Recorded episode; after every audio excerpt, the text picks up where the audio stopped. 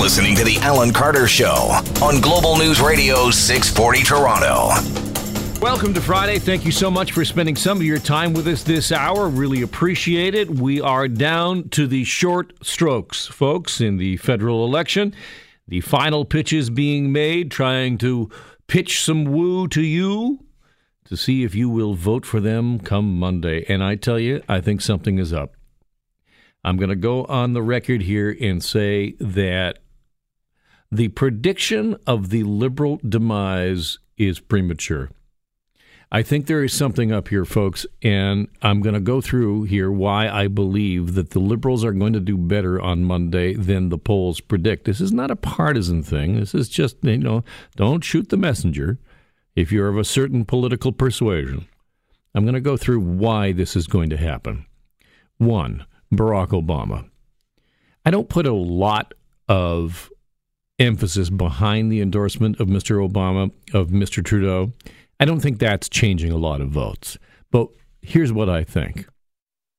Mr. Obama said in his tweet that it is important to defeat conservatives.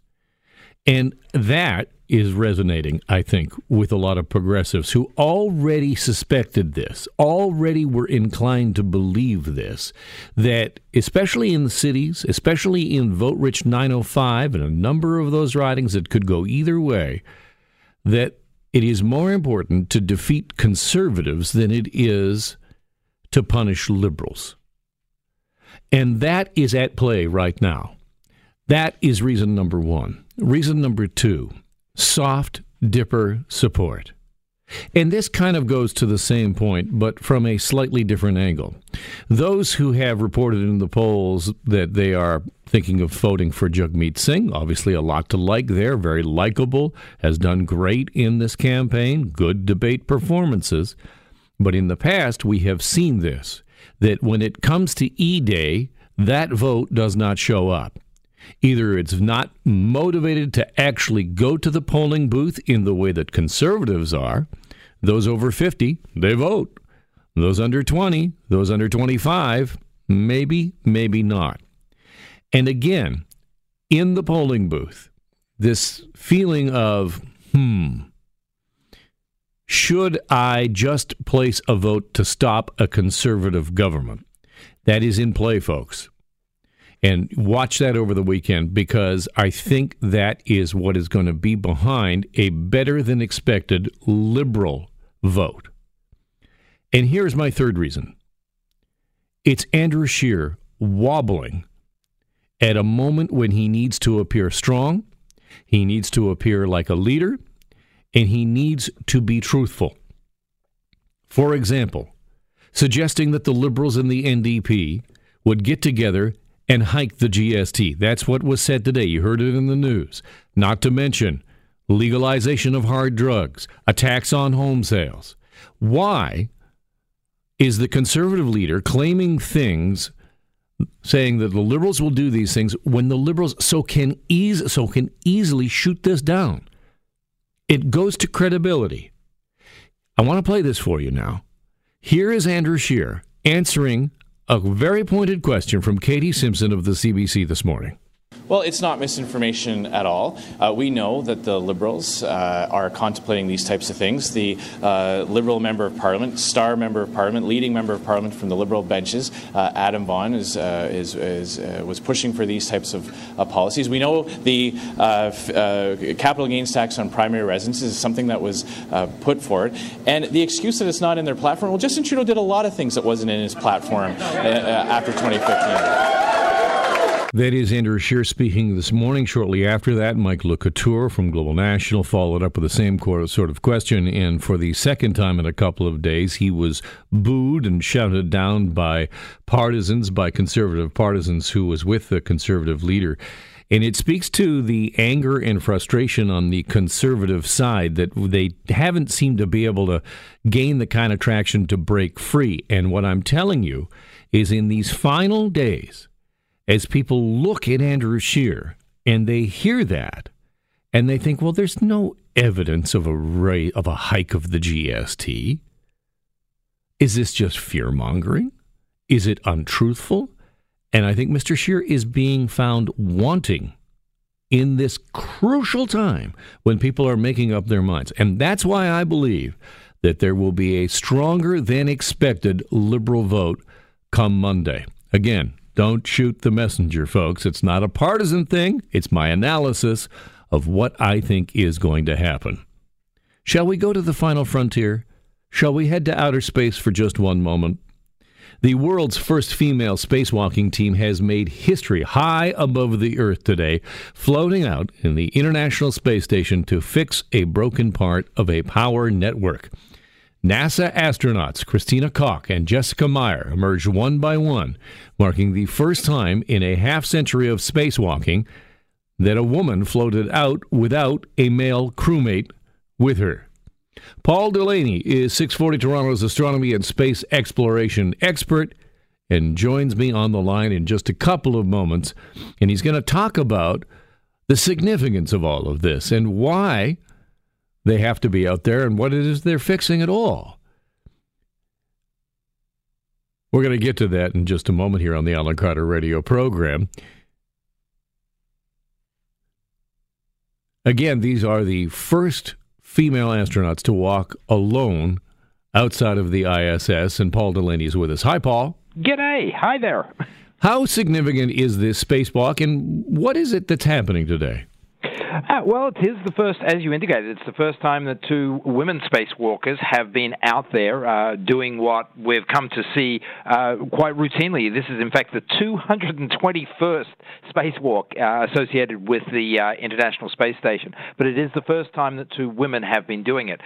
Certainly, many of our spacewalkers, 14 of them, in fact, prior to this, have been women who have engaged in these activities, but this is, you know, fairly historic, but get used to it because it's going to happen more and more frequently.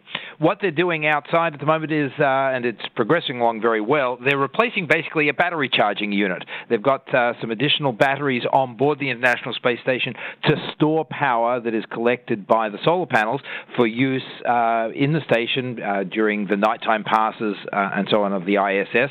And the charging unit, which keeps these batteries topped up, failed. Now, it's only 19 years old, so I guess we can't really complain, but they've gone out there and they're replacing it. Paul, do they normally spacewalk in pairs? Is that normal protocol? Always, absolutely. It's partially because, of course, you really do need four hands out there to do all the differing things, but also it's a safety factor. Whenever you're deploying people on such a complex structure, you want to make sure that they are absolutely as safe as is practical. They always are out there in twos. When we talk about the ISS, and when you're talking about batteries that are, you know, older than some voters this coming Monday, what kind of longevity does that space station have? Well, that's actually a topic of great debate. Originally, they had suggested that it would have a 20 to 25-year lifespan. It went into operation, fully operational, I guess, in and around, 2000. So we're coming up on 19, 20 years. So it's getting to be a little old. None of the partners have actually committed beyond 2024 for the funding.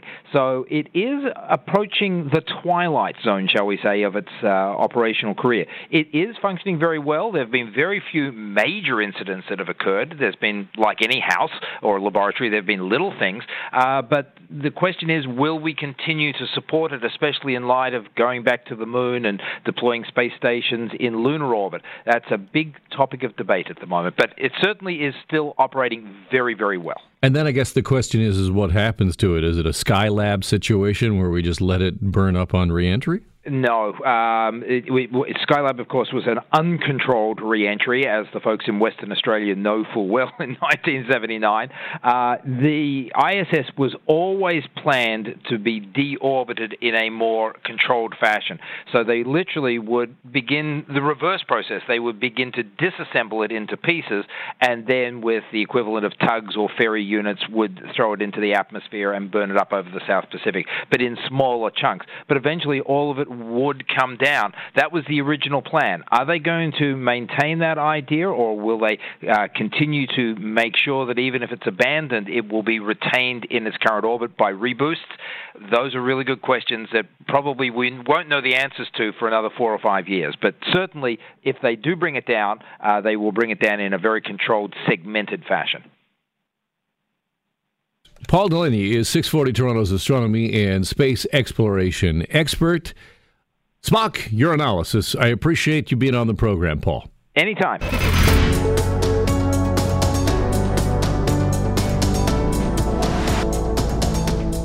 As Canadians ponder how to mark their ballots on Monday, the latest polling from Ipsos shows just how close things are. Conservative leader Andrew Scheer at 32%, down 2 points from last week. Liberal leader Justin Trudeau, 30%. That's down 5 points. And the NDP's Jagmeet Singh at 20 points. He's gained in the last week, up 5 points. Elizabeth May and the Green Party hold steady at 8% support. So those are the horse race numbers. Sean Simpson of Ipsos joins me to talk about what's going to motivate people at the polls. Sean, let's begin with the undecided. How many undecided voters are there out there, and what kind of impact will they have come Monday? Well, there's two groups of undecideds. About 10% of the population says they still haven't made up their mind about who they're going to vote for on election day. And then you've got about 3 in 10 Canadians who, you know, when pressed will make a choice, but when we say, how certain are you? Are you locked in? They say, well, no, not really. So they may waffle back and forth right up until the moment they get into the polling station. Interesting polling late this week that said 71% of Canadians say that what they've heard or read during this campaign has been negative. What kind of impact is that having, do you think, at the polls? Well, interestingly, I think many pundits will often say that is demotivating for people. They grow in apathy because they don't like the negativity. But what we're finding in our polling is that it actually works. Those people who have predominantly heard negativity are more likely to say that they're absolutely certain to go out and vote on election day. Those who have been exposed to more policy, for example, slightly less likely to say they're going to go out and vote. Let's talk about the issues, because we had polling this week that said, for example, SNC-Lavalin scandal, 58% say that's important. But what I found fascinating was you take the blackface scandal from Justin Trudeau, 32%, and then Andrew Scheer's dual citizenship, 30%, almost equal in Canadians' minds. Yeah, that's right. SNC-Lavalin was important to people, conservative voters mostly, and the debates were important for a lot of people as well, a majority, mostly for NDP voters. But for some of these other things that get a lot of attention on social media and talk radio, for example, because they're almost funny or just sexy headlines anyway, passports and airplanes, and even the brown-face, blackface, not funny, serious. But I think, you know, opinions of the Prime Minister were already baked in by the SNC-Lavalin affair, so that brown-face, blackface issue didn't have as much impact on people. When we start talking about the 905, 416 905, we do see that the Liberals have a lead there, but then vote splitting comes into play. How is it possible to make any kind of accurate prediction?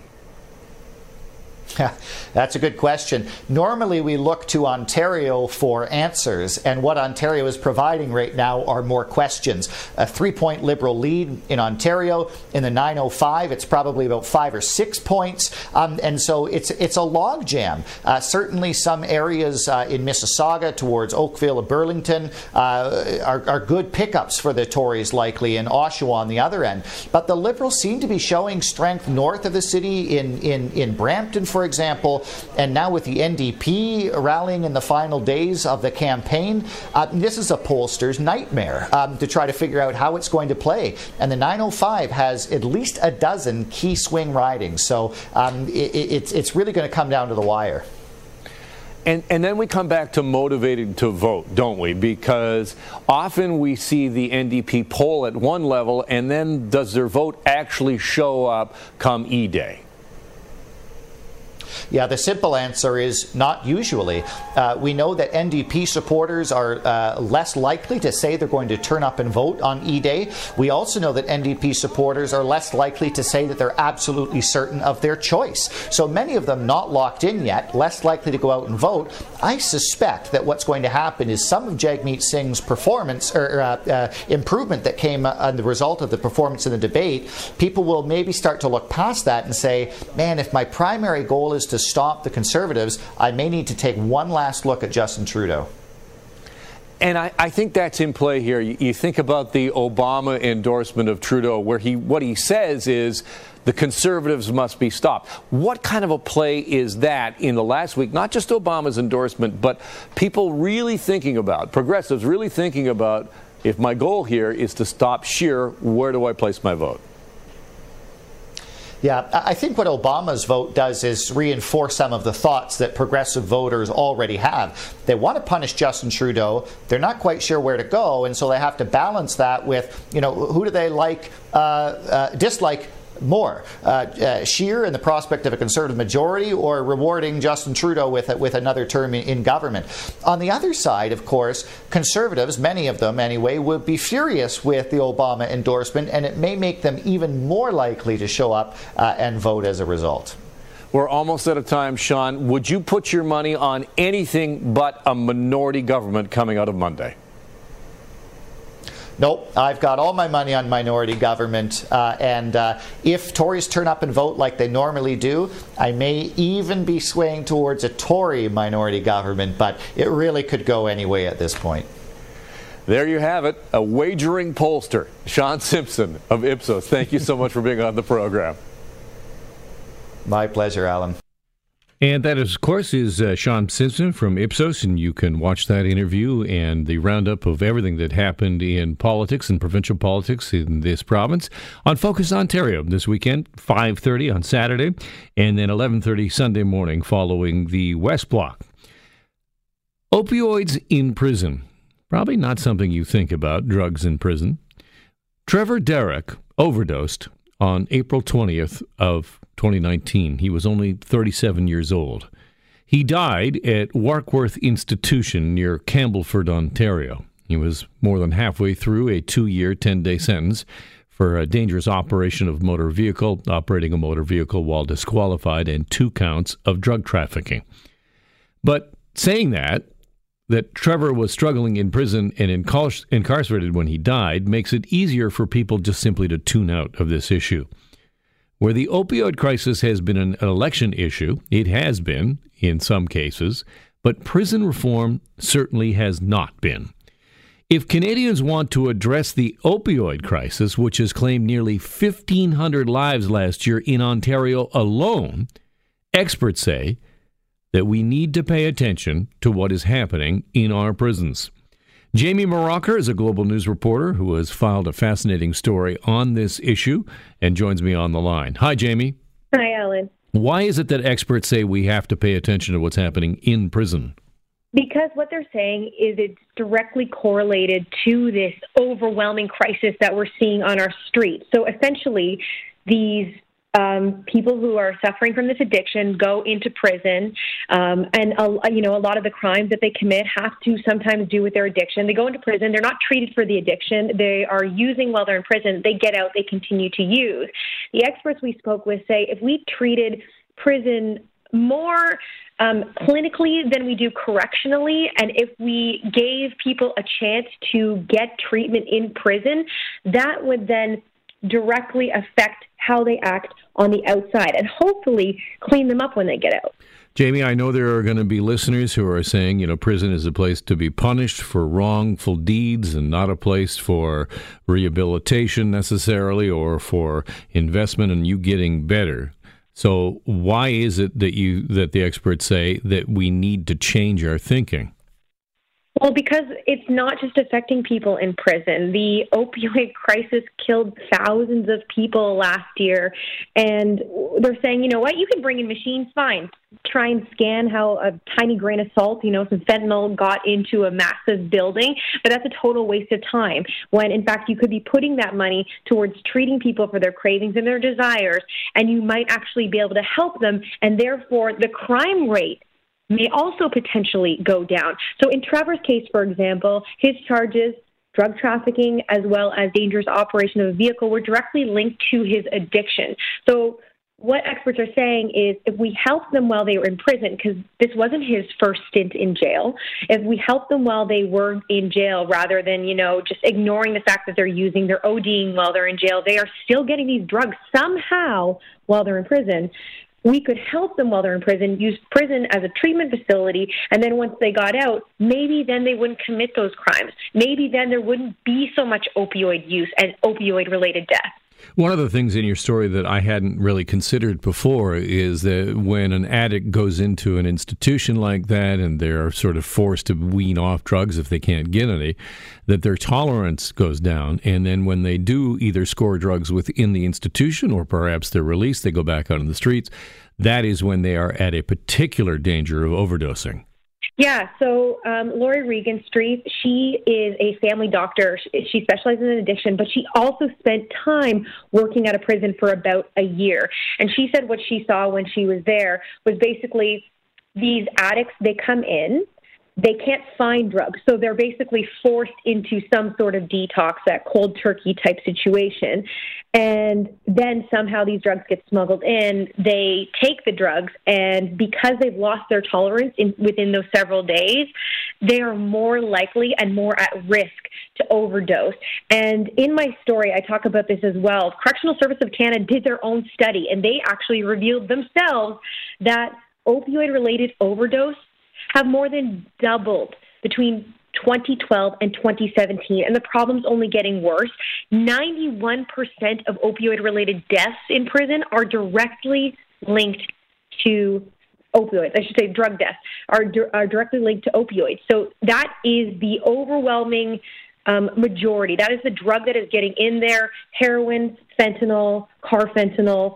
We spoke to an inmate. He said just the other day at Warkworth Institution, they found fentanyl. So this is a problem that's not going anywhere.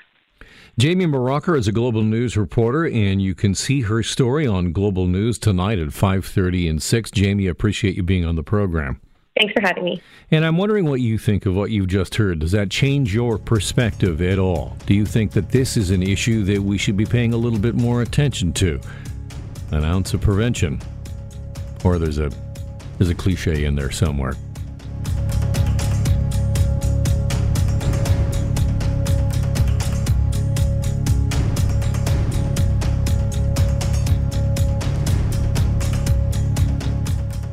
Welcome back to the Global News Radio Big Program, and we're going to check in on the campaign trail and something that is making big news on the campaign trail. And because it's so close to Election Day, I think this is going to have an impact. And I don't think it's going to be a good one for the federal conservatives, because without offering any supporting evidence, Andrew Scheer told a rally in Fredericton this morning that the Liberals will increase the GST to 7.5% if they end up forming a coalition government with the NDP after the election on Monday. And then here is Global National's Mike Le Couteur asking Mr. Scheer to provide some kind of evidence about this claim, and listen to the reaction from conservative supporters. Are you not misleading people by saying that? One more time, where did you get that number from? We are showing Canadians the types of consequences that they will face with an NDP Liberal coalition. It is quite clear that that is what they are contemplating. Now, today was the first time that an increase in the GST was actually mentioned by any party leader in this election campaign. The Liberal leader, Justin Trudeau, says he wants voters to choose a progressive government, but has avoided directly answering questions about what the Liberals will do if they win a minority government on October the 21st. But much of this is giving ammunition to Trudeau, who can just point at Scheer and say he is making things up. He's trying to scare people. An NBA China update right now. The rift between the NBA and China has appeared to widen again as fallout over Houston Rockets general manager Daryl Morey's tweet in support of anti-government protesters in Hong Kong continued. China is now refuting NBA Commissioner Adam Silver's claim that it had demanded that the Rockets general manager Morey be fired because of his tweet.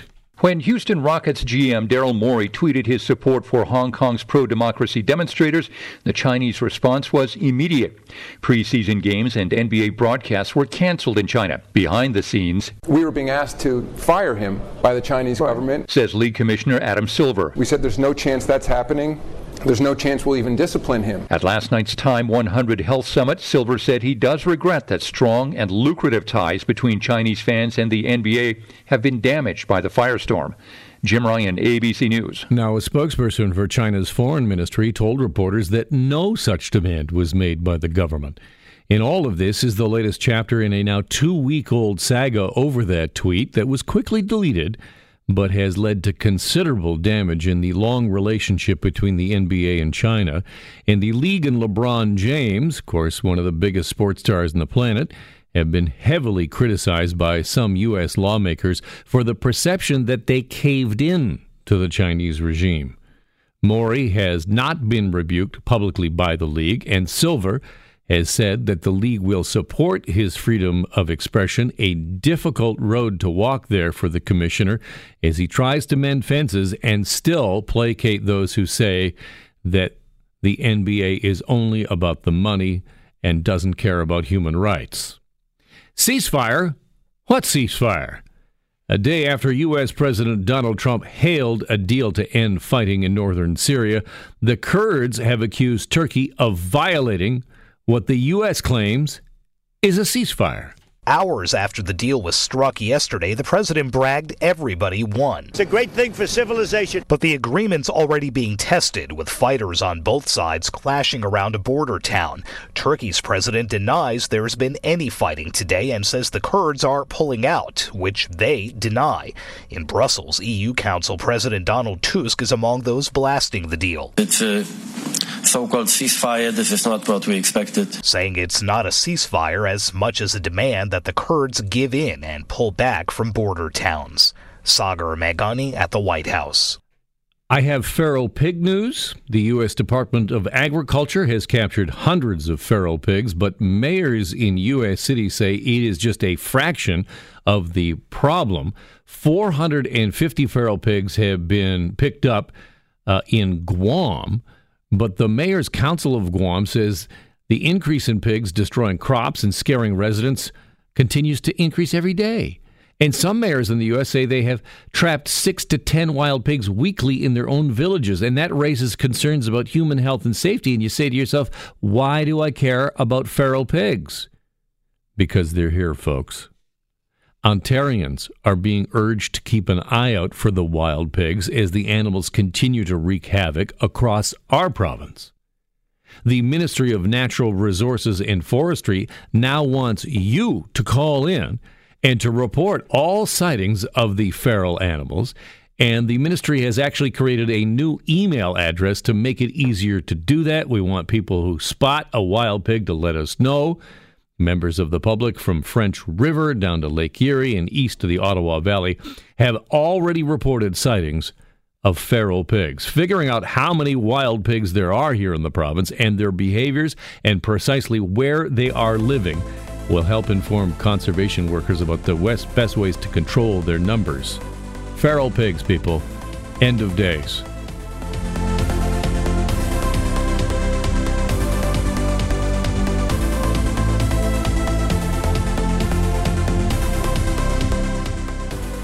Thank you so much for spending some time on this Friday. Here's some stories that I've been watching, stories I like. Would you travel to Hong Kong? Well, Hong Kong airline Cathay Pacific says passenger traffic has slumped last month, plummeting demand, especially from mainland Chinese travelers.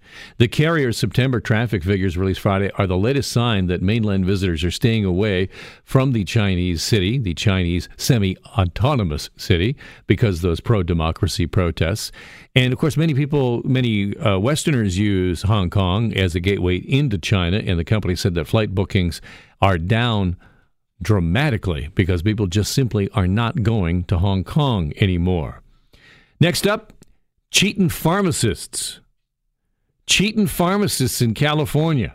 California authorities now have invalidated test scores of 1,400 pharmacists because more than 100 questions from the state licensing exam were leaked online. And the State Board of Pharmacy says anyone who took the exam since July is going to have to take the thing again. Now, how's about that? It's like, I didn't cheat, too bad. But I got a 95, too bad. The board said it became aware of potential widespread cheating in September and decided to withhold test results for those who recently took the exam. It announced this week that those results will be invalidated. Back to the books, pharmacists. And I didn't know about this, but apparently it is not in the U.S. Constitution. You are not protected to be able to watch pornography in your car because a state court in New Jersey has now upheld a man's conviction on an obscenity charge for watching a porn video on his iPad while sitting in a car outside of a fast food restaurant. The 53-year-old was charged with obstruction in a count of public communication of obscenity. He was convicted back in May of 2017, sentenced to 2 concurrent 1-year terms of probation, 5 years in jail. He served all of that, but then he said, no, I'm going to go back to court. The man claimed that watching porn in the privacy of his car is protected under the U.S. Constitution. The court said, no, it is not. Are you hungry? Because the World Poutine Eating Championships are happening right here in Toronto at Young Dundas Square tomorrow, 10 a.m. to 4 p.m. This year, the championship will feature a professional eat-off plus a CEO charity eat-off where some of Canada's most successful CEOs will compete for a charitable cause. The largest poutine competition and second largest professional eating contest in the world. It is actually sanctioned by the Major League Eating, MLE, which is the actual, there's a league for eating. Did you know this? I don't know if you, this is actually a thing, competitive eating. And I know you're asking yourself, well, I like poutine. Maybe I'll go down there. Maybe I'll compete. Maybe I could win myself a championship. Well, this is the mark that you have to set because on October 1st, 2016, Joey Chestnut set a world record in poutine discipline. That's actually a discipline in eating. He ate 25.5 pounds of poutine in 10 minutes. I just got 25 pounds of poutine in 10 minutes.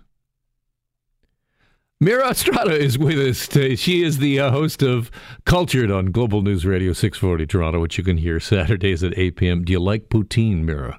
I do. I don't know if I can beat any of these porn and poutine stories, but porn and poutine together. Let's try this. Extra gravy on your porn.